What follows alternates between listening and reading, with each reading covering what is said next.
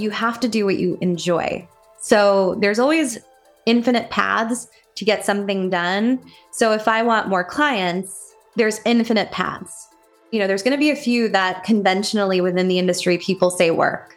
You know, people are going to say, okay, if you want more clients, you need to go do this, or you need to do this, or you need to do this. If you want to be known, you need to do this, you need to do this, you need to do this. You know, so there's always going to be the conventional advice. But if there's something that's not a fit, like, well, I don't think I would like doing that, then we remove it.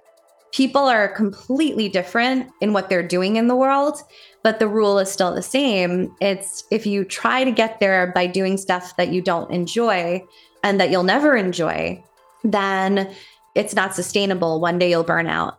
Build a business that works for you instead of you working for the business. 'Cause you're a queen. Yeah, you're a queen. So- hey, Glow Friends. You're listening to the Hey Glow Friend podcast with myself, Angelique Velez. This is a podcast with makeup entrepreneurs who want to be seen and supported on their entrepreneurial journey as makeup artists. With twenty years in the makeup industry, becoming the founder and C E O of Breakups to Makeup, I have learned that vulnerable and honest conversations about this industry is much needed. Let us keep you company with whatever you are enjoying doing today while you listen to this episode, because you don't have to glow alone. All right, you guys, welcome, welcome, everyone. I'm so excited to have our special guest today. Surprise. This is Amisha Patel, and Amisha is actually a dear friend of mine from back in the day, back in our, which is it's high school days, right, Amisha? Not even not middle school. We didn't go to the same middle school, did we? I don't think so. I think it was high school. High school. So ironically, and we were really, really close in high school, and, you know, graduation, and then everyone goes their separate ways, kind of. And then we've been keeping in contact via Facebook. And then I had a moment, as we all do, in our journeys. So this was pre-pandemic. This was probably right after I had Braylon, where I was in a place where I was like, F all of this. Like, I don't even want to pursue this anymore. I had already founded Breakups to Makeup. We had already launched in Sephora. I was in a really great spot in my career, but it was just so much. And so I had posted something, like, we had been doing contests within the brand to try to get people to, you know, like, newer leads, trying to spread the word about the brand. And I just felt like, why am I doing this? Like, no one is responding to me at all. And these were like genuine posts. These weren't things that I had like my V A doing. This was even before I had a V A. I genuinely was like posting like, guys, I need help. And it was like crickets. And I had one of those moments where I was like, fuck this. Sorry, I mean, I'm going to curse. I'm like, fuck this. I don't even want to be doing this anymore. And I did like this rant on Facebook, which if you guys follow me, you know, I rarely ever do these rants, but I was just pissed because I was like, no one's supporting me. My closest friends aren't supporting. My family's not buying. Like, why am I doing this? And Amisha genuinely reached out and she's like, Angelique, I don't know if you know what I do, but I'm a coach, like all these things. She was running a program. She's like, I really think that you should come with us and be a part of this magical journey. This is what I remember, Amisha. Like, you were like a unicorn that came in and saved the day for me. And I was suspect. I'm not going to front, because this was before I knew about all this personal development stuff. So Amisha came along before I knew anything really about personal development. I'm like, what kind of bullshit is this?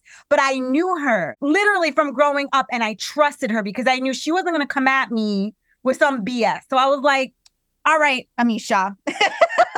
Let's explore. And it was an investment. And that was like one of the biggest investments I had made at that time.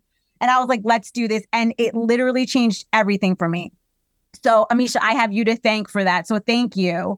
And not only that, Amisha is not only a dear friend of mine. She's been a coach for me. She's been there for me. She literally, if she doesn't see me like posting for a while, a while, she'll text me like, Angelique, are you okay? Like, how's your world? And usually she's right. Like, no, I'm going through shit, Amisha. Thank you for being so in tune. So I just love you.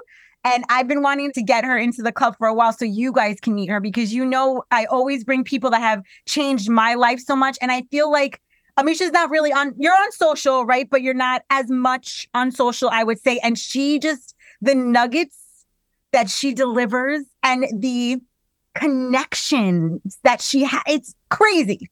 So that's my introduction for you. I know I was all over the place, but genuinely her and I go way back. She's a dear friend of mine, and she's about to blow y'all mind. So honestly, also, she was one of the first that had introduced me to the concept of flow, which is why I wanted to have her come in, because she did a lot of studies, a lot of research, which she'll talk about.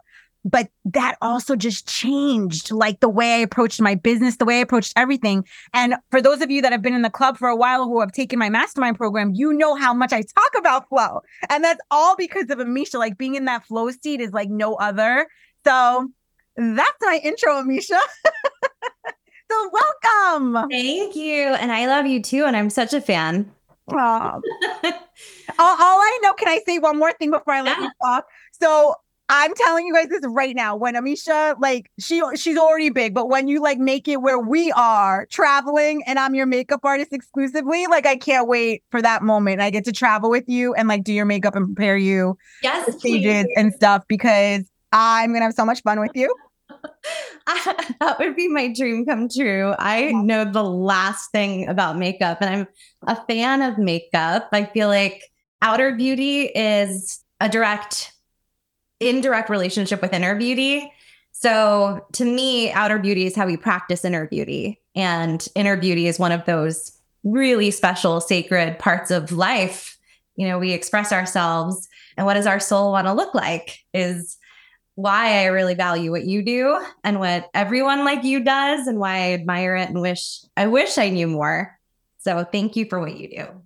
You're so welcome. Thank you. So the spotlight is yours, Miss Amisha. I would love for you to introduce yourself to the group. Let us know your official title, what it is that you do, and all those things. Okay. So Angelique already shared my name. My name is Amisha Patel. She also shared that I am very, very secret and private. You know, I'm, I'm going to make that leap soon. But for me, I've really been driven by connection. So somebody like Angelique, there's a part of my heart that belongs to her. There's a part of my heart that belongs to everybody that I serve. And in following connection, I was able to develop my business. And I know other business owners have had similar experiences where they've trusted their heart, and their hearts really led them in the correct direction. So for me, my awareness of business or of growth, whether it's personal or professional, has been more about the things that we do as people to support ourselves and find our power. And that's where flow comes in. So I began as a college professor, and I did that for eleven years. And um, I loved philosophy. That was really my passion. And I noticed that there were themes that kept coming up over and over again in common between different philosophical traditions, between spiritual traditions. And then I just started hearing it as wise words. You know, sometimes there would be an interview from, you know, somebody who's done big things in the world, and they would repeat something that's been passed on through the ages. And it felt to me like we should really listen to some of these simple, meaningful directions. And if we do, it could really change our results in life and change how we feel.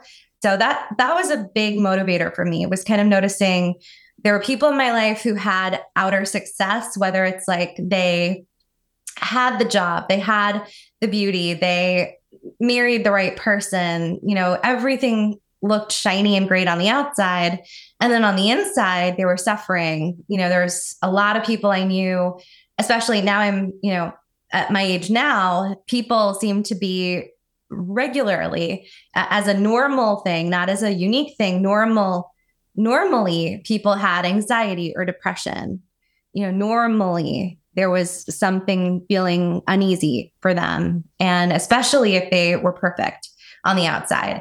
And then there were people who didn't realize, you know, that were scrappy on the outside, that had taken the lo- road less traveled. Maybe they didn't have the number of dollars and cents in their bank account as that perfect person. You know, maybe they didn't have the same status socially as that other person, or the same car, or the same husband or wife or whatever, but they were actually closer to being happy, much closer to being genuinely happy, and much closer to being genuinely fulfilled. So in noticing these two general types of people, that there's people who are doing the work of their heart or somehow following their heart, and yet things don't look on the outside perfect. And then people who have things that look perfect, but on the, in reality, it's not quite that. And I felt like what we're really born to do is have both. We're supposed to have that security and stability of building our dreams. And that is visible. We don't need anybody's validation, but it is visible. We can see it and other people can see it. And then on the other end, we should also have the capacity to be genuinely, genuinely happy. And so how do we build and feel good? And, you know, and that to me is the challenge of our, of the time we live in. So that's really why I stepped out of academia and where we practice, you know, that's where students come in and they practice. But I felt like applying certain ideas in real life, especially with entrepreneurs, because to me, business owners shape the world. You know, consumers help shape the world because what they buy becomes more powerful. But then what they buy is selected amongst the people who are willing to put something out there. And when there's something meaningful, there's a real difference in how everyone experiences life. We really change and we benefit when we're connecting with our values. Absolutely. And I, I love how heart-based most of your programs are. A lot of what you talk about is all about that. I would love for you to talk a little bit more about your own specific journey and how you took the leap to leave academia to pursue this. Okay. You know, I rarely talk about this, but for me, it was really personal. I was in academia, and on the business end of academia, I noticed that there was a tendency for schools were really devaluing professors. And so, you know, I remember at one point before I became a professor, somebody told me, do you really want to do that? And I said, yes, it'll be fun. I love books and I love students. And then uh, somebody said, you know, even, even Harvard doesn't give health insurance to their, to a bunch of their professors. And I was like, well, you know, I thought health insurance was just one of those things you get, you get a job, you get health insurance. And so I truly, I know it's controversial, but I truly believe universities are exploiting professors and most of their staff. And so that didn't resonate well for me. It was like, I want to do this because I love it, but I don't feel good about participating in a system where I'm devalued. And what's that going to do to my self-esteem over the years? And it did, you know, it's like, okay, well, if I'm doing my best and I'm getting underpaid or I'm being undervalued, then it changes my self-perception. So I was a little worried about myself on that end of what would that do for me. But I also I had a really, really important relationship in my life. And my partner, the person I was with at the time, he used to love the side of me that was helping and engaged with business owners and entrepreneurs. He had a solar energy company. And his background was he had like a law degree and all the typical, you know, stuff that I don't know that somebody like me would put on a pedestal as more smart than me. And I just, um, and he used to say to me, you know, you're the C E O of the future. And he used to involve me in business meetings. He would say, I want you to meet this person. Tell me what you think of this person. He used to involve me in decision-making. You know, what do you think about this? And he took it so seriously that for a while I l- kind of laughed it off. And I thought it was, you know, like, oh, he just loves me so much that he wants to do things with me. Um, and then I realized that there is a really strong role for this kind of mindset. You know, I, I'm a poet philosopher. I'm not a business person. I don't have an M B A. I have an M F A. And, you know, I had, like many people have who are different, I had inferiority complex. I didn't feel legitimate that I could help people in business. And then I just kind of decided it appears as though I'm very helpful. People are referring me. I started allowing people to come see me and they were having great results and then they were referring me. And so within three and a half years, I ended up, while I was still teaching, I had over three hundred fifty clients just through referrals. And even then I still didn't realize that this is This is something that's a part of my path. But it was, you know, it was afterwards when, when that same relationship, when it was ending And I had that crisis of what am I going to do? You know, because I'm so, my whole world is this person. He had children. My whole world was him and, and these kids for six years. So I was just like, who am I now? You know, what am I going to do? And I knew that I couldn't stay in the same roles. I knew everything needed to change. So I kind of, it was a huge leap of faith. It was intuition. It was just me saying, I need to go where things feel better because right now I'm suffering. And I, at the time, had a business partner in L A. At the time I lived in Rhode Island. I was teaching at Providence College, but then I had a business partner in L A who was a trainer for TED Talk speakers. And she was like, come and we'll work together here. And, and so I spent a couple of weeks and every good thing was happening. It was like the opposite feeling of what was happening back home. So I realized, well, I'm single now. Everything's different. And when I go there, I feel possibility and I feel health and ease and happiness. So before I had any plan, before I knew things were going to work out, and, you know, before there were any good reasons, I made the change. And that change included leaving academia altogether, because professor jobs are kind of people trap, people live all over the country to find that one open position in your specialization. This is why people end up in Montana who were in New York their whole lives, um, is because there's that one opening in that one university. So when you have it, people hold on to it. And I, I knew I had to let go. Thank you so much for sharing, Amisha. So I'm like, I have so much. First of all, I didn't know that you had a friend that was a TEDx talk speaker. Like, do you know that's on my goal list to be on the TEDx? Wow. Did I ever tell you that? I have a referral for you. I can send Woo! you to Awesome. Okay. So now you're in, and guys, I know her very personally. If you didn't like her whole, so I'm going to fast forward. If you have any questions about her story, feel, feel free to ask it in the chat. So now you're in L A, and yeah. So those three hundred fifty clients that you had, what happened there? So you left this full-time world in academia, moved to L A. Did you take all the clients with you? Like, how did that all occur? I had to be really flexible and open because I changed the way I was working. I knew that in order to create more than a part-time income with what I was doing, I had to move away from doing, you know, just when somebody calls me, schedule them, work with them. I knew I had to work in a way that worked better for me. And that meant packaging my services so that for me, there was an ease around transaction. If I'm busy all the time with transaction, I can't do my work. So for me, it was, I can't really be focused on that. It's more who can commit, because then I'll commit to them and then I'll give them everything I have. And so in changing the way that I was working, the risk was losing a bunch of people.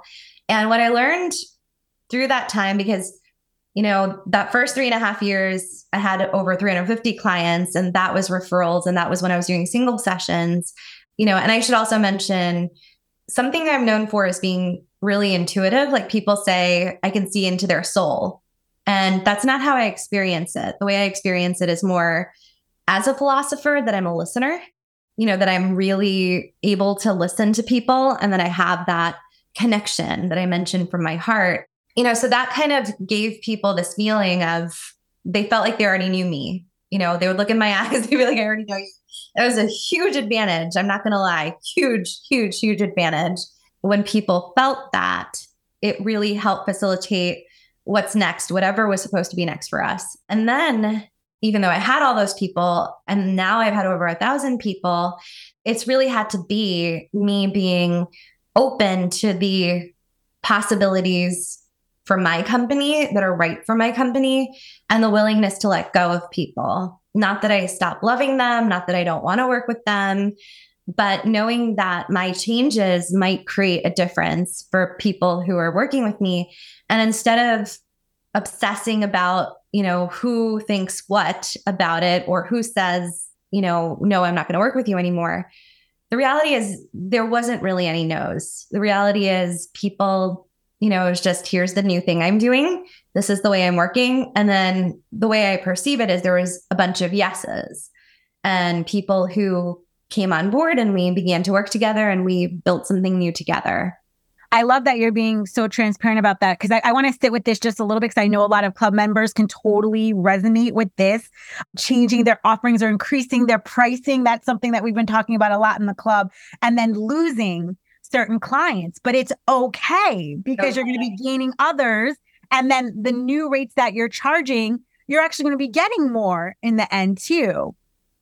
So it sounds like you you set those boundaries for yourself with what worked for you. Can you just talk about that part a little bit more? Uh, like- yeah, I, I actually, I've learned that women in general, we're outward focused and we're relationship oriented. So we we tend to take it really personally, or we tend to see see a self-reflection that we're wrong or bad too easily, too easily.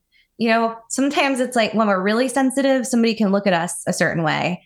So I remember like growing up in Long Island, there were like no other Indian people. I didn't know, like, am I ugly? Am I pretty? I don't know what I look like. You know, I'm just being myself. And I remember my parents' friends used to look at me weird, or like in my head, right? The perception was they looked at me weird. And it wasn't until I was in my thirties. One day, my mom, I was visiting my parents, and she had a group of women over, and they kept staring at me. And I was like, oh yeah, that's what Indian people do. They stare at me because there's something weird about me, because I made that story. There's something weird about me.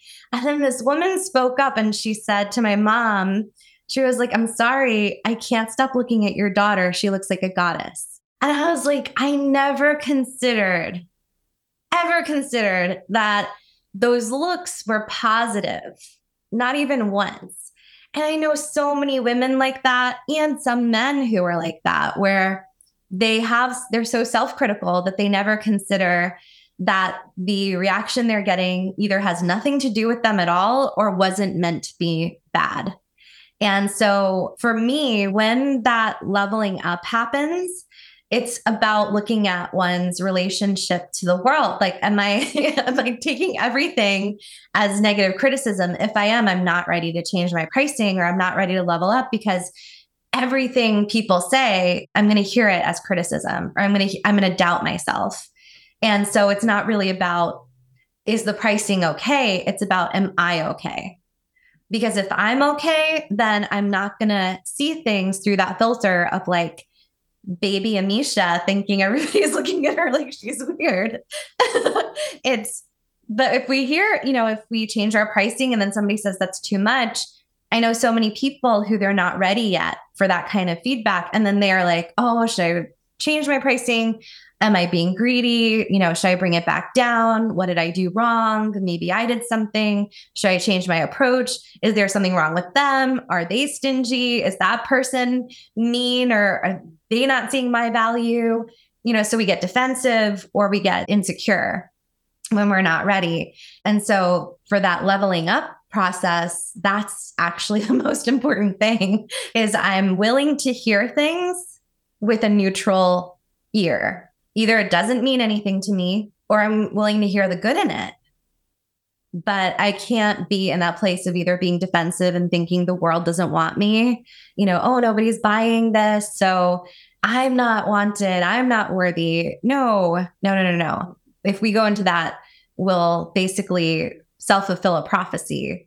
We will end up having worthiness issues that end up mirroring to us something as if it's a fact when it's not a fact. And so that's the first thing. And then, but raising prices is essential, because, you know, even with um, the economy, we constantly have inflation. So even just logically speaking, we ought to be raising prices, but also logically speaking, as our experience increases, we ought to be raising prices. And then if we care about equality in the world, we ought to be giving more value to these industries that haven't previously been given enough value. Before we proceed, I just want to make sure, because I realized I didn't say your title, Amisha. What do you call yourself? I mean, I work primarily with entrepreneurs or public figures. So yeah. actors, actresses, people in entertainment, authors, and then entrepreneurs. So business coaching, I, I call it transformational coaching. What are labels, right? Like you're so- I can't stand them. And you know that already. So we're the guys, we're the worst already. You're, they already know me. So, and you're a very good friend of mine. So we're like two peas in a pod, but I can't stand, I can't stand titles anyway. So Amisha's super humble, y'all, like, because I my intro failed to mention a lot, I feel like, but she works with some major celebrities, like actors and actresses, well, actors, actresses mostly, I feel like, but actors too, whatever, labels, right? Um, and some bigwig entrepreneurs, so I'll just say that much. But going into what you're saying right now, I would love, well, first of all, I relate so much with your story about growing up out here in Long Island. I, maybe that's why we were so close and we didn't even realize it. But when I used to look at you, I used to think like, she's so gorgeous, like a glowing goddess, exactly what you're saying. We were on the tennis team. We played tennis together, you guys. But it's, you're right, because I always felt, and the club knows like my story for the most part, but I always felt like I didn't really fit in. Like people were looking at me weird. Like I always felt that way as well. So I, I get you, but it's all that mindset. It is. And it's difference. And sometimes it's specialness. Sometimes it's like we have a gift and then we don't realize it's a gift because we didn't, we, nobody ever told us that we might have a gift. Right. It's so crazy. Yeah. All right. So going into like your career now, and now you have these clients, you up leveled and however you want to phrase it. So you're streamlining your clients, your rates have gone up. Her rates are bananas in a great way. I'm so happy for you, Amisha. So thank you. Getting there and then talking about the, I don't want to title it incorrectly, but your flow studies, it's called the... The Secret of Flow, the, the Secret uh, of Flow. Yeah, the audio workshop. Yes. yes. Can we talk about that a bit? Because literally, okay. so just again, Amisha's a friend of mine. She reached out to me, like this was years ago, and she's like, you need to join this program. And still I was skeptical, even her being like a dear, and I'm like, she's like, just listen to this. And I'm like, okay. And it was, it blew my mind. So I would love to just talk about that again. It was the first time I ever heard about flow. Of course. Yes. So for me, the flow state, when, when I was researching, you know, even as a professor, the flow state really stood out to me as something we all need today. Everybody needs it because we have so much complexity in this world. We have so much information. We don't know who's right and who's wrong. We have so much opportunity um, to the point that we're paralyzed. Sometimes it feels like there's no opportunity because everyone else has opportunity. And so there's just so much. We have so many more people in our lives than ever before. We have so much more awareness of global events than ever before. We're more educated than ever before. And so there's a lot of activity in our brains that actually can hold us back and shut us down. And um, what I learned is that nowadays in psychology, there's something being studied called the flow state. And it's a state of optimal performance and peak experience. And the synonym for it is enjoyment. So basically, the simple shortcut is enjoyment. When I'm enjoying myself, something magical is happening. And what I saw is that there's description of flow. So there's, we know the value and the benefits of it. For instance, it has an anti-aging effect. It makes us up to one hundred times more productive in the same time. It is a higher uh, success rate. So there's all these positive benefits of the flow experience, and people describe it as it's kind of like being in a place where you're so productive at the same time as you're so engaged and passionate and happy. So an example is if there's somebody who's a great tennis player like Angelique was, and hopefully still is, when somebody's a great tennis player and you put them in a match with somebody who's a very poor tennis player, then they can't have a good game. You can't get into the flow. You can't get into the zone because that person serves the ball. The other person can't receive it. And so it's a boring game. You might win, but that's not optimal. You didn't have enjoyment. So did you succeed? Yes, I won. Great. But what does that do for you? And then on the other hand, if you are outmatched, if there's an opponent way stronger than you, to the point that you can't receive the ball. You can't get into a volley. You can't get into the zone. Again, you can't have enjoyment and you can't get into the flow state. So the idea is we're reaching, but we're not reaching too far. So a lot of times when people set goals for their lives and their companies, they're looking out at something that doesn't feel real to them yet. So they'll say, you know, right now my company is making twenty-five thousand dollars. I just started and it's part-time and I'm doing my best. And where I want to be is two hundred fifty thousand dollars, but it doesn't feel real yet because even their full-time job, they're getting fifty thousand. So their, their frame of reference is actually seventy-five thousand, feels doable and comfortable. And so if I set a goal of two hundred fifty thousand, it's the same as being in there in a tennis match with somebody way stronger than me. And so that means that for all of my effort, I'll probably not have fun. It won't be enjoyable. I won't be able to engage with my passions and it'll feel impossible. I'll just give up at a certain point, won't I? So that tends to happen with goal setting. And then with flow though, right? So the whole goal is if I choose what I love, so I have to love it. That's one of the criteria. It can't be like, I want to lose thirty pounds this month. And the only way to do it is not eat food. You can't do that. There's no, unless you have a passion for fasting or something like that. So we can't choose things that don't make us happy. We can't choose things that we don't connect with. So for instance, if somebody is a musician at heart and they're in med school, they are going to have a hard time getting into the flow state if they don't have a passion for medicine and they don't have a passion for what they're doing. So that's actually the requirement. And that's the game changer for people who are heart-based or who are doing the work of their heart. And so the way to get there is, one, you have to do what you enjoy. So there's always infinite paths to get something done. So if I want more clients, there's infinite paths. You know, there's going to be a few that conventionally within the industry, people say work. You know, people are going to say, okay, if you want more clients, you need to go do this, or you need to do this, or you need to do this. If you want to be known, you need to do this, you need to do this, you need to do this. You know, so there's always going to be the conventional advice. But if there's something that's not a fit, like, well, I don't think I would like doing that, then we remove it. So an example, and I think a radical example, is the way I built my business. I really didn't like sales. I really didn't like self-promotion. I didn't like being photographed. I didn't like videos. You know, there was nothing calling to me in terms of what is traditionally taught to coaches and how to sell themselves. I was not doing this. And I still grew a business. I've worked with over a thousand people in about ten years or eleven years. So it's not like you have to do things that you don't want to do, but you do have to love what you're doing.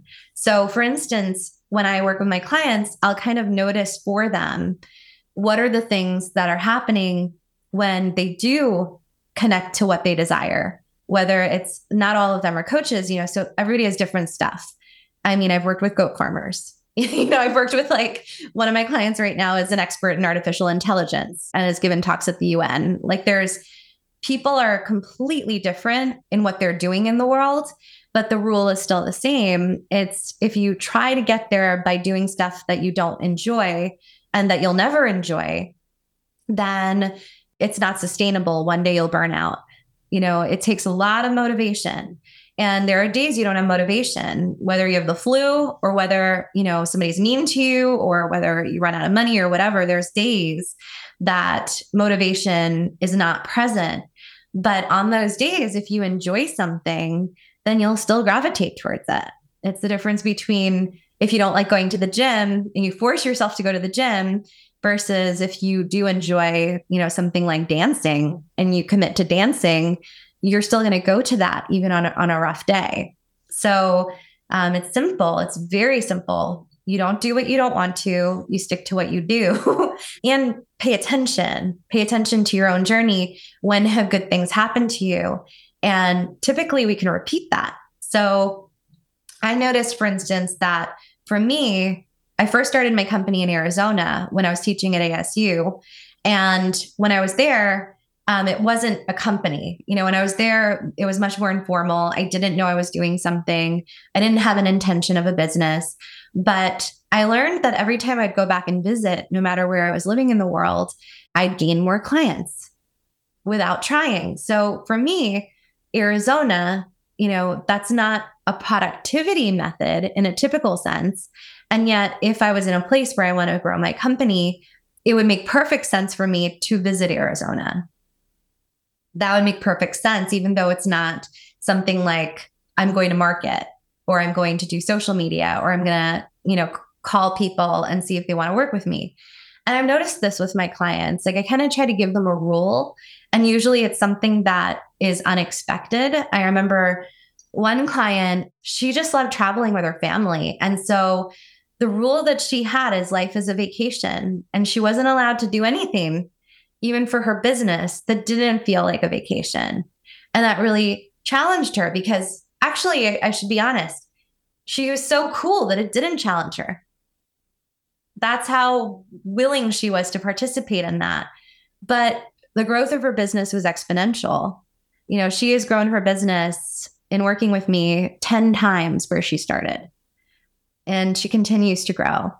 And what did we use as the foundation? Life is a vacation. We're not going to do stuff that you don't want to do. And for her, it was magical because she's the kind of person that when she's in that place of openness, when she's feeling relaxed, she does make ideal connections. Things do work out beautifully for her. And so that works really, really well. That works really, really well for everyone, is kind of looking back at your own story, observing as if you're flying overhead instead of being in your own shoes, like watching as if you're watching a movie.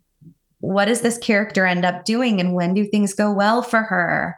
When do things go well for him? When do things go well? That's really the, the thing to look for, what was going on at that time. And so many people recognize that the times that things were opening up for them, uh, there were basic things they were doing for self-care, including exercise. And it doesn't have to be that people are exercising. People have had great things happen even when they're unhealthy. But it's just an example that they tend to notice there tend to be similar things going on, and it is within their control. They can bring those things back into their life, and it will work every time. Oh, I absolutely love that. When I started off in the space of makeup artistry, I had no idea what to expect. I felt like there was no support for people like me, the starving artist, starting off in a seemingly glamorous space. I wish that I had someone back then or a community of people to help me figure out this world. What should I be charging? What are my boundaries around my clients? What are the expectations and realities of this industry? How do I maintain my mental health, my work-life balance, and still bring in the money that I want? This is why myself and so many members of my online community are so grateful that this space now exists. I have created a community for makeup artists just like us. This is a community where we encourage people to get vulnerable and share the real experiences of what it's like to be a makeup artist in this industry, where we talk about prices and what you should be charging. In fact, we are most likely going to tell you you need to raise those rates. It's a support group where there will always be someone available if you need to speak. In fact, we have a twenty-four seven text messaging app that we use, and someone is always there to have your back. We've had members stressed out at a job go into the bathroom that are crying because they've had something happen to them on set. And literally there are people answering them like that. And they're having that immediate support, which in general is lacking in our industry. You will always feel supported and have a wide network of makeup artists and experts to answer questions or simply listen. In addition to learning more about the rate you should be charging, creating niche offers, working towards expansion and sustainability. As a bonus, as a member of this community, you will also have access to live recordings of this podcast with expert guests. Once the podcast episode is over, we turn off the recording and you have a unique opportunity to ask our guests questions in real time. As a makeup artist, you are a valued entrepreneur, whether you feel like it or not. And we would love to welcome you into this community of makeup artists finding their way as entrepreneurs. If you would like to join us, please go to w w w dot angelique velez dot com for more information. A link will be posted in the show notes. And remember, you don't have to glow alone. Cassia asked a question. I think you basically answered it, but she says, what are some things we can ask ourselves to come up with for our role? Ooh, I would definitely ask yourself, what do I love to do that I'm already doing? So looking at yourself as wise. You made choices that brought you to where you are from a wise place because you are smart, you are intuitive, you are experienced. So trust that person from a year ago or two years ago that made those choices. And then recommit to the ones that you really do love and be willing to be flexible with the things you don't love, even if they're working for you. So for instance, sometimes I have a client who's so successful, but they work night and day. And you know about this, we call it workaholism, right? When people are constantly, constantly, constantly on the go. So it's not easy to let go when, you know, that ends up being for them a limiting factor, because if they're that packed in time, then they can't receive, things can't come in for them, and they don't have enough room for mystery. And we need mystery. We need the unknown. We need other people that have answers. We need companionship. We need friendship. We need teachers. We need all of this stuff to come in. And if we pack our lives too tightly, then we can't receive. We can't have information. You know, we can't have moments of reflection. And so usually when we trust ourselves, we know that we're wise. We don't give up on what we knew a year ago and two years ago. And we don't let anybody else's advice stop us from knowing what we know. So if it's not right for me, it's okay. It's not right for me. I trust me most. You should trust you most. Anything that I say, even now, is second to what you know. And only if it feels like your truth, is it your truth. You know, sometimes we speak the truth for one another and then we take it with us. And that's the most important thing. You are wise. So remembering that, recommitting to those things that you know are true for you, being flexible to let go of some things that you don't enjoy or that maybe you took on because somebody else told you to take it on or something like that, um, or because everyone else is doing it. Being flexible. And that to me is about exploration. That's like, well, let me try something new. If it works, I'll keep it. If I like it, I'll keep it. If I don't, it's okay. And I move on and I try something else. But really, it's what I said about looking backwards as if you're watching the movie of your life. Look at yourself as that main character and look back and say, when are, when are times that things really went well for me? Because it doesn't matter what went well. You were doing certain things that you can reapply. And we're actually not compartmentalized in our lives the way that we try to be. We try to see things as separate and distinct, like professional, personal, money versus health versus this versus that. But we're just kind of like one big thing. We're like a thing, you know, like we just are this. And if we can trust that either things are open or they're closed. It's simple. Either they're open or they're closed. And when, when they're open, it means good things are happening. It means I feel good. I feel open. I feel receptive. And um, whether it's because it's when I got this great opportunity to go work for somebody, whether it's I met the love of my life, whether it's I had a baby, you know, whether it's I taught myself how to garden, you know, it doesn't matter what went well, because it's the same stuff that you need every time. That doesn't change. Whether I want to grow my company or whether I want to be healthier than ever, I need the same stuff. And for me, for instance, and for everybody, you know, I actually encourage you to think about this too, self-care. You know, if you think about nature, like how do you grow a tree? You don't have to paint apples red when you have an apple tree. They naturally have that in them to be luminous and to be delicious and to be red. And we don't have to force that. What we do have to do is make sure the tree is watered, that it has good soil, and that there's sunlight. So it needs a few things to be taken care of, and then it naturally thrives. And we're similar. We're also just a piece of nature. So what do we need to thrive? We need sleep. We need, and then we might need other things, but usually the key to flow is that we get rid of stress. That tends to be the key to flow, because stress is fear. You know, that's our fear response in the body. That's cortisol active in the body. And we make really bad decisions when we're scared or we're desperate. So to come up from there into a place of feeling better is so effective and productive and helps so dramatically that, you know, for some of my clients, the recommendation I have is not go do sales, it's go get a massage, because then the stress comes down and the flow opens. And then when the flow opens, then it's a natural byproduct that we will thrive, just like a tree thrives because there's rain. So I have to like stop you. I have so much to say. So you guys, Amisha is the reason why I'm like, no, I will go get that massage, or I will go to the chiropractor instead. Cause I see like um a specific chiropractor. She doesn't just crack my back. She gives me a very special treatment. It's amazing. But when she first introduced like this whole concept to me, I was like, what, what? Like, you want me to go do like take a break, like, and not work, and then work is going to come? Like, wait, what? But it, it's honestly, it's the way it's been. And it's been like this for me now for three years. I feel like I finally, now I'm finally like in it. I'm like, oh no, I get my C E O day. So Mondays for me are all about self-care. Even now, Fridays for me have been all about self-care too. And then business just happens. It's like, I don't know how, but the best way I can relate it to all of you guys, especially those that are in the club, makeup artists specifically, what happens when we take a vacation, you guys? When we decide that we're going to go take a vacation, all them jobs come in, don't they? All those things, they're like, really?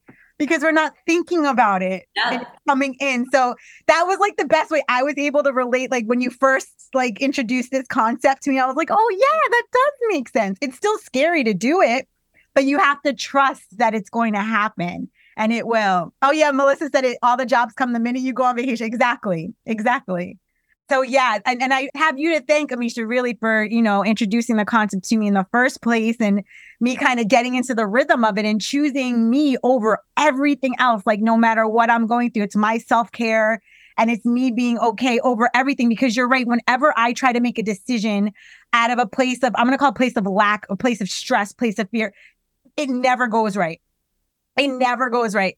Or like if I'll book a client or force the client, it's usually that, and makeup artists, you guys can really, it's usually that client that gives us the hardest time throughout the entire process, especially if you're in bridal. Like it's that bride that's just going to give you the biggest headache before their wedding, during the wedding, like the whole time. So thank you for introducing the concept.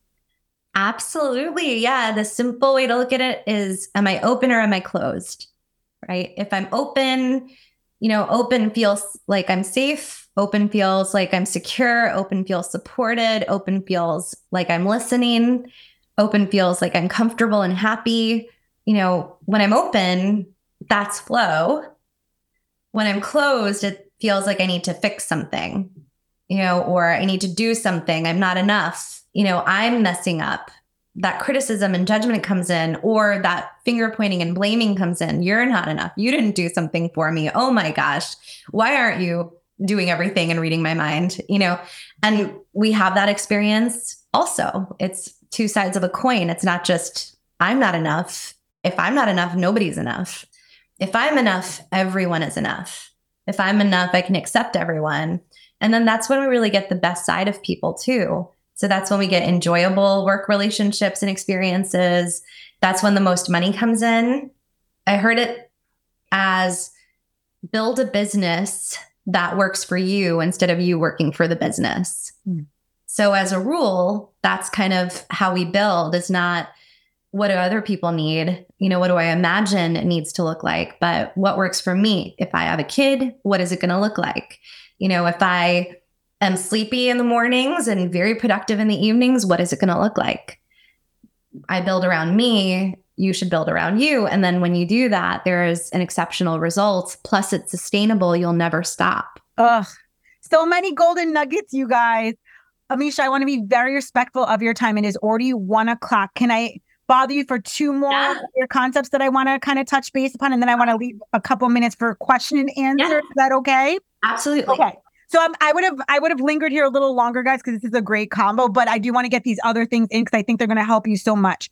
So another thing you had taught me, Amisha, is in regards to like funnels within your business. And if you have certain, and I hope I'm saying this right, if I'm not, please correct me, but there's certain things that we can pull on within our business if we want income coming in, if we have certain funnels set up. And you were one of the first to kind of blow my mind with this concept. And I think it's going to help so many of us in the club. Can you just expand on that and what you mean and how does that work with the whole funnel pulling? Sure. So yes, I'm a huge fan of thinking about business in terms of a few repeatable, we want to have a few things that are repeatable sources of income so that we're not worried, so that we have no pressure, so that it doesn't feel like we're out of control and we're going to have one good year and one bad year, and then we might tank one year. And so this is, some of this is inspiration from people like Richard Branson, who are our most successful entrepreneurs. And you kind of see they get involved in multiple industries. They don't just stay with one lane.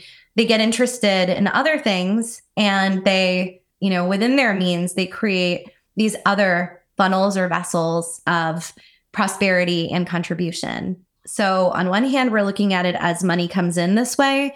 And on the other hand, we're looking at it as this is my contribution to the world. Here's something I can give, whether it's products, whether it's services, whether it's information, whatever it is. And I tend to think that we can successfully hold about three. We can have more. It's like somebody like Angelique, who's a powerhouse, she can have more. Somebody else like me, I'm less of a powerhouse. I'm kind of like a, a cat, you know, like I kind of, I need to curl up and kind of take my time. So for people with more my disposition, I kind of think we can successfully hold three. And that gives us an outlet for a few different passions. It means we don't just have to commit to one thing and keep doing that and then expecting that this is going to flow in perfectly. We can open up. What else do we love? What else do we want to add? So for example, uh, one of my clients is a hairstylist and she owns a hair salon, but she also has a product line and she also has memberships within the salon where it's not just the conventional hairstyling that you come in whenever you want a haircut. There's monthly memberships for clients to come in and receive extra services that they might not normally think to give themselves if not for this monthly subscription. And she also is working on a hair extension line. So basically, she allows herself to be open. She allowed herself to be passionate, to get curious. Some of it requires education. You know, some of it means I have to learn. What is it to patent something? What is it to get a manufacturer? You know, what does it mean to do this kind of sales with a product? And so there sometimes can be that kind of learning process, but remember you've learned lots of things before and it was the stuff you learned before was way harder. Everything you did before this was way harder. When you were younger and going through school, that was way harder. Learning to be independent and on your own, you know, outside of mom and dad's house, that's much harder. You've done much harder things before, much harder things before than figuring out how to rock it with some part of the business. There's so much information nowadays. You know, it's incredible. People can go to YouTube, you can go to Google, you can, at the tip of your fingers, find valuable information for how to do what you want to do.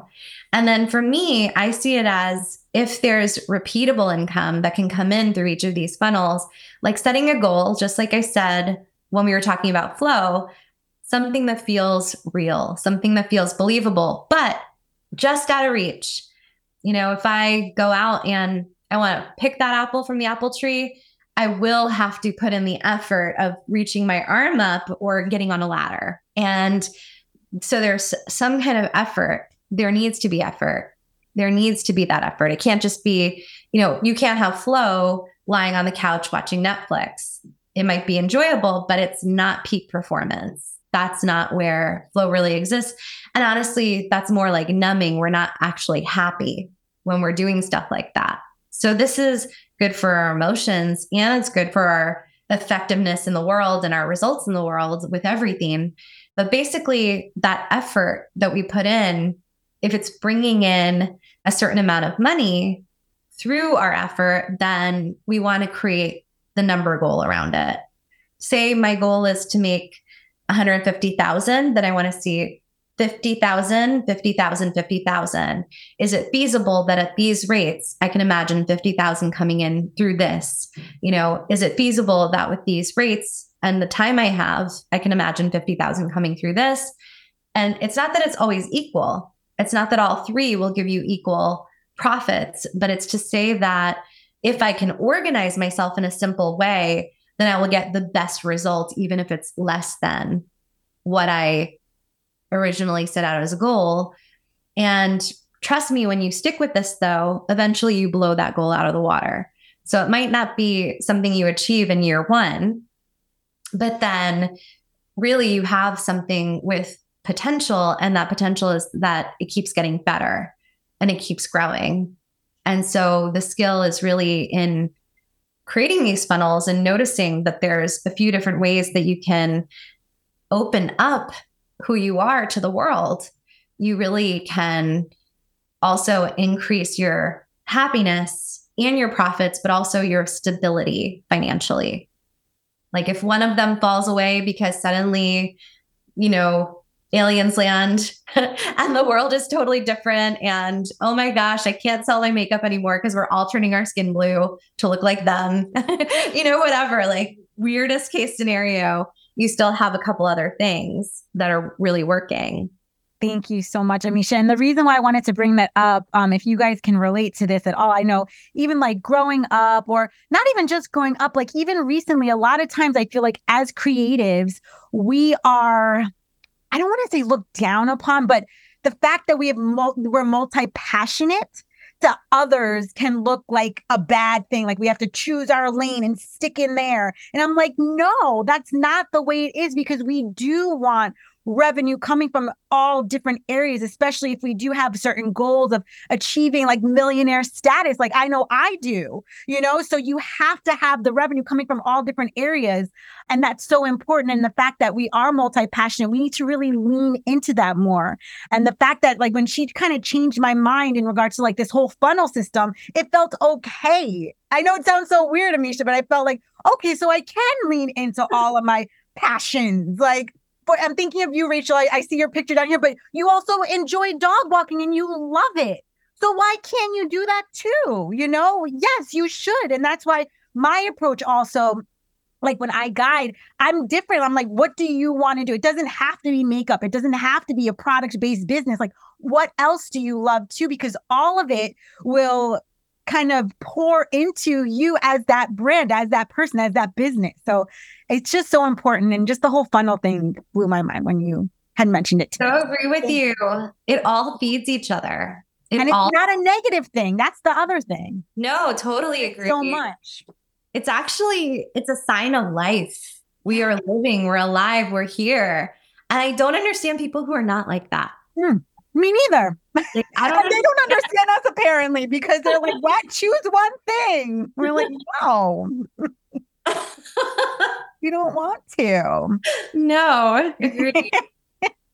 All right. So I have one more. I know we're going over, Amisha. I'm sorry. I'm sorry. No, don't apologize. So I know you touched upon it very, very briefly, but I just want to like say this again, you guys, as far as like social media and stuff, Amisha literally built her business off of genuine organic connection, not on social, not like doing the lives on Insta, none of that. And I commend her so much, because I don't know how you, I love it. I love that you were able to build your business in such a way. And then within that, you also have, I don't know if you consider, is it a program, Amisha, an audio? If the Buddha ran... Oh, the Buddha's Hot Marketing. Yeah. The Buddha's Hot Marketing. Can you just give us a brief, like just touch upon it briefly, like what that is all about, how you came up with that concept? Because it yes. makes me laugh. In a good way. I love it. Uh, so I was trying to understand, when I look back, how was I able to create my company when I wasn't actively learning about sales or trying to sell? you know, and I was really being challenged by, I was trying to learn about marketing. I wanted to be a good marketer. I wanted to learn, or I wanted to learn how to apply marketing uh, in a smart way in my business. You know, the way that I see it is we're all making a contribution. So we have a responsibility. It's so to me, I'm not driven as much by, I want everybody to see me. I want everybody to know me. I'm driven more by, I have a feeling inside of me that the world needs to change and that it's people like me and people like you who are going to change the world just by expressing ourselves and claiming our value. So for that, just for that sense of calling that I had, I really did want to learn about marketing and I really did want to be open. And I kept hitting a brick wall. I used to get so upset, like, okay, they're saying, do this, do this, do this. I remember like at one point somebody said to me, well, the, well, consumers don't know what's best for them. So you have to persuade them. And I was like, what? People are smart. What are you talking about? People are intuitive. They're smart. They're wise. They have so much experience and they should choose what they want. I don't want to force somebody, you know, I don't want to make somebody do something and then then they have a regret. And then what's that relationship? You know, I, I don't like it. So I used to get so challenged by the rules of marketing. And when I look back, what I realized is the thing that was really working for me and really works for so many entrepreneurs and actually for Angelique as well, because I know she's so great with social media, but I don't think that those are the things that are the why of why she's successful. Obviously, she's successful for the million reasons that you and I can both see with her genuine talent and her incredible passion and her skillfulness, her expertise, and she's a genius. So those to me are the reasons somebody like her is successful. And then all that she's done with social media, it's really given her an edge where her opportunities increased, you know? So I love that she can do that. And it's something I aspire to. And what I realized is I look back and the whole idea behind marketing is we want to have a certain kind of brand and we want that brand to stick out and we want to create value around that brand and we want to create sales. So, you know, we're like profit factories based on marketing. Marketing kind of, the whole goal of marketing is increasing profits. That's what marketing is about. Essentially, it's the thing that happens before sales. If I market correctly, then sales happen at a higher rate, and then my business profits. And that's sort of the background of why marketing even exists. And what I realized is there are certain brands that are so huge. I would rather learn from those, you know, and kind of look at reflectively, what have they done and why are they special? You know, so I was looking at things like Apple, because when people get an iPhone, they always just keep updating their iPhone and you can't really talk them into an Android. You know, I was thinking of Nike and how like people have this passion for sneakers. And I have friends with like sneaker collections, you know, that have all these Nikes and they spend so much money on shoes and then they'll wear them like once, you know? And I, I was just thinking like, how do things become precious like that? And then I realized, okay, you know, there's certain brands, quote unquote, that are even older, you know, like Buddhism or like Christianity or, you know, or like meditation or like yoga. Like basically there are things that are thousands of years old or hundreds of years old and we still talk about them. And I was like, well, how did the, I mean, the Buddha didn't market. The Buddha sat under a tree and achieved enlightenment. You know, so I really started wondering about this. Like, well, the Buddha wasn't persuading. He wasn't trying to get people to do what he said. He wasn't trying to make people meditate. He wasn't trying to change people's minds. So he was kind of doing the opposite of marketing. He was building power in who he is, becoming more and more engaged with his path. And the power of that is transformative. So other people were being magnetized to him. And they wanted to be in a similar place. So they were aspiring to him. They wanted to be in a similar place. And they kind of ended up choosing and seeking, right? Versus when somebody is marketing and they're saying, you know, it's kind of like chasing. So marketing can be chasing. Like people are like, hey, come here, look at this. This is so shiny. And come and get some of this. Trust me, you need it. Versus when we have these ancient traditions that stay with us, there wasn't the persuasion. It was more people were seeking something and then they found an answer in something. So I think that's very inspiring. So we can learn from marketing and we can build based on marketing. And to me, the essence of marketing, the way that it works for me, is less that we're creating a profit factory and more that we're being seen. So being seen to me is the more important part of marketing. And so I look at it that way, is like, am I putting myself out there? That simplifies marketing for me and makes it much more doable and much more flexible and simple and effective. You know, I can make a contribution if I'm out there. I can't if I'm hidden. But then in the Buddha taught, if the Buddha taught marketing, for me, it was about, what about our presence? What about the part of us that doesn't have words, but we're walking our walk, not just talking the talk? What about things like integrity?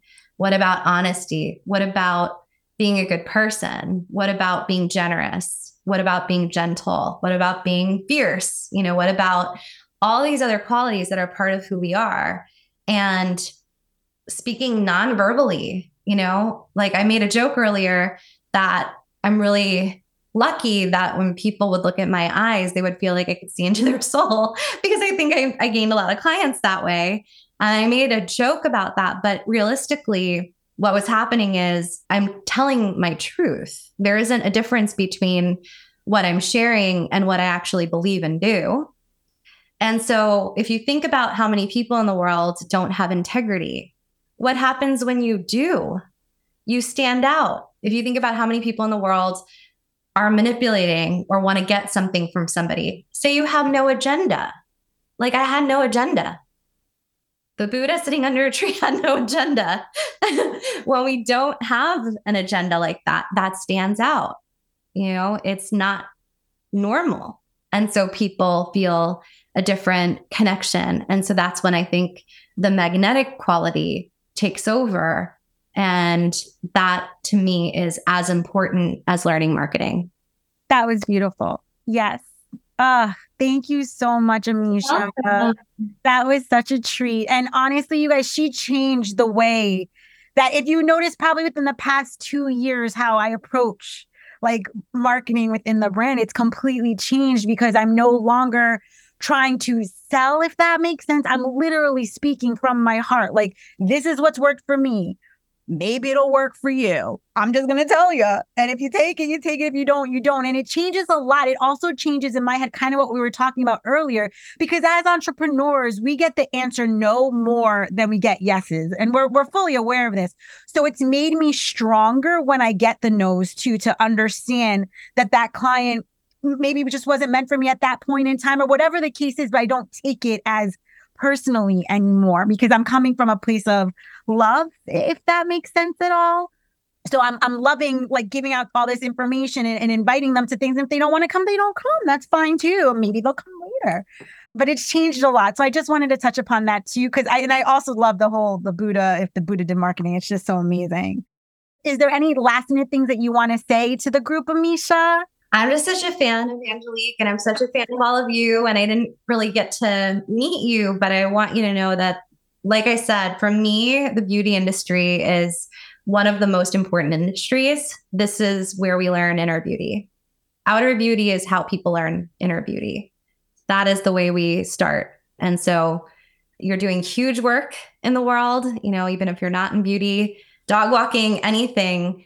There's something so special about entrepreneurship and people who get involved in it. And I'm just the biggest fan. And thank you for having me. Oh, it was such a pleasure.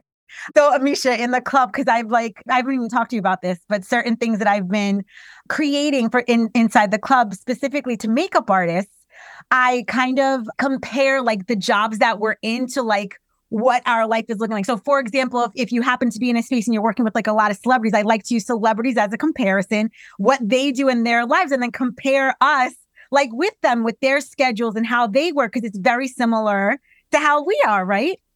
And, it, and sometimes it annoys people, because I'm like, well, celebrities do X, Y, and Z, and they don't see themselves in that light yet, but but y'all will.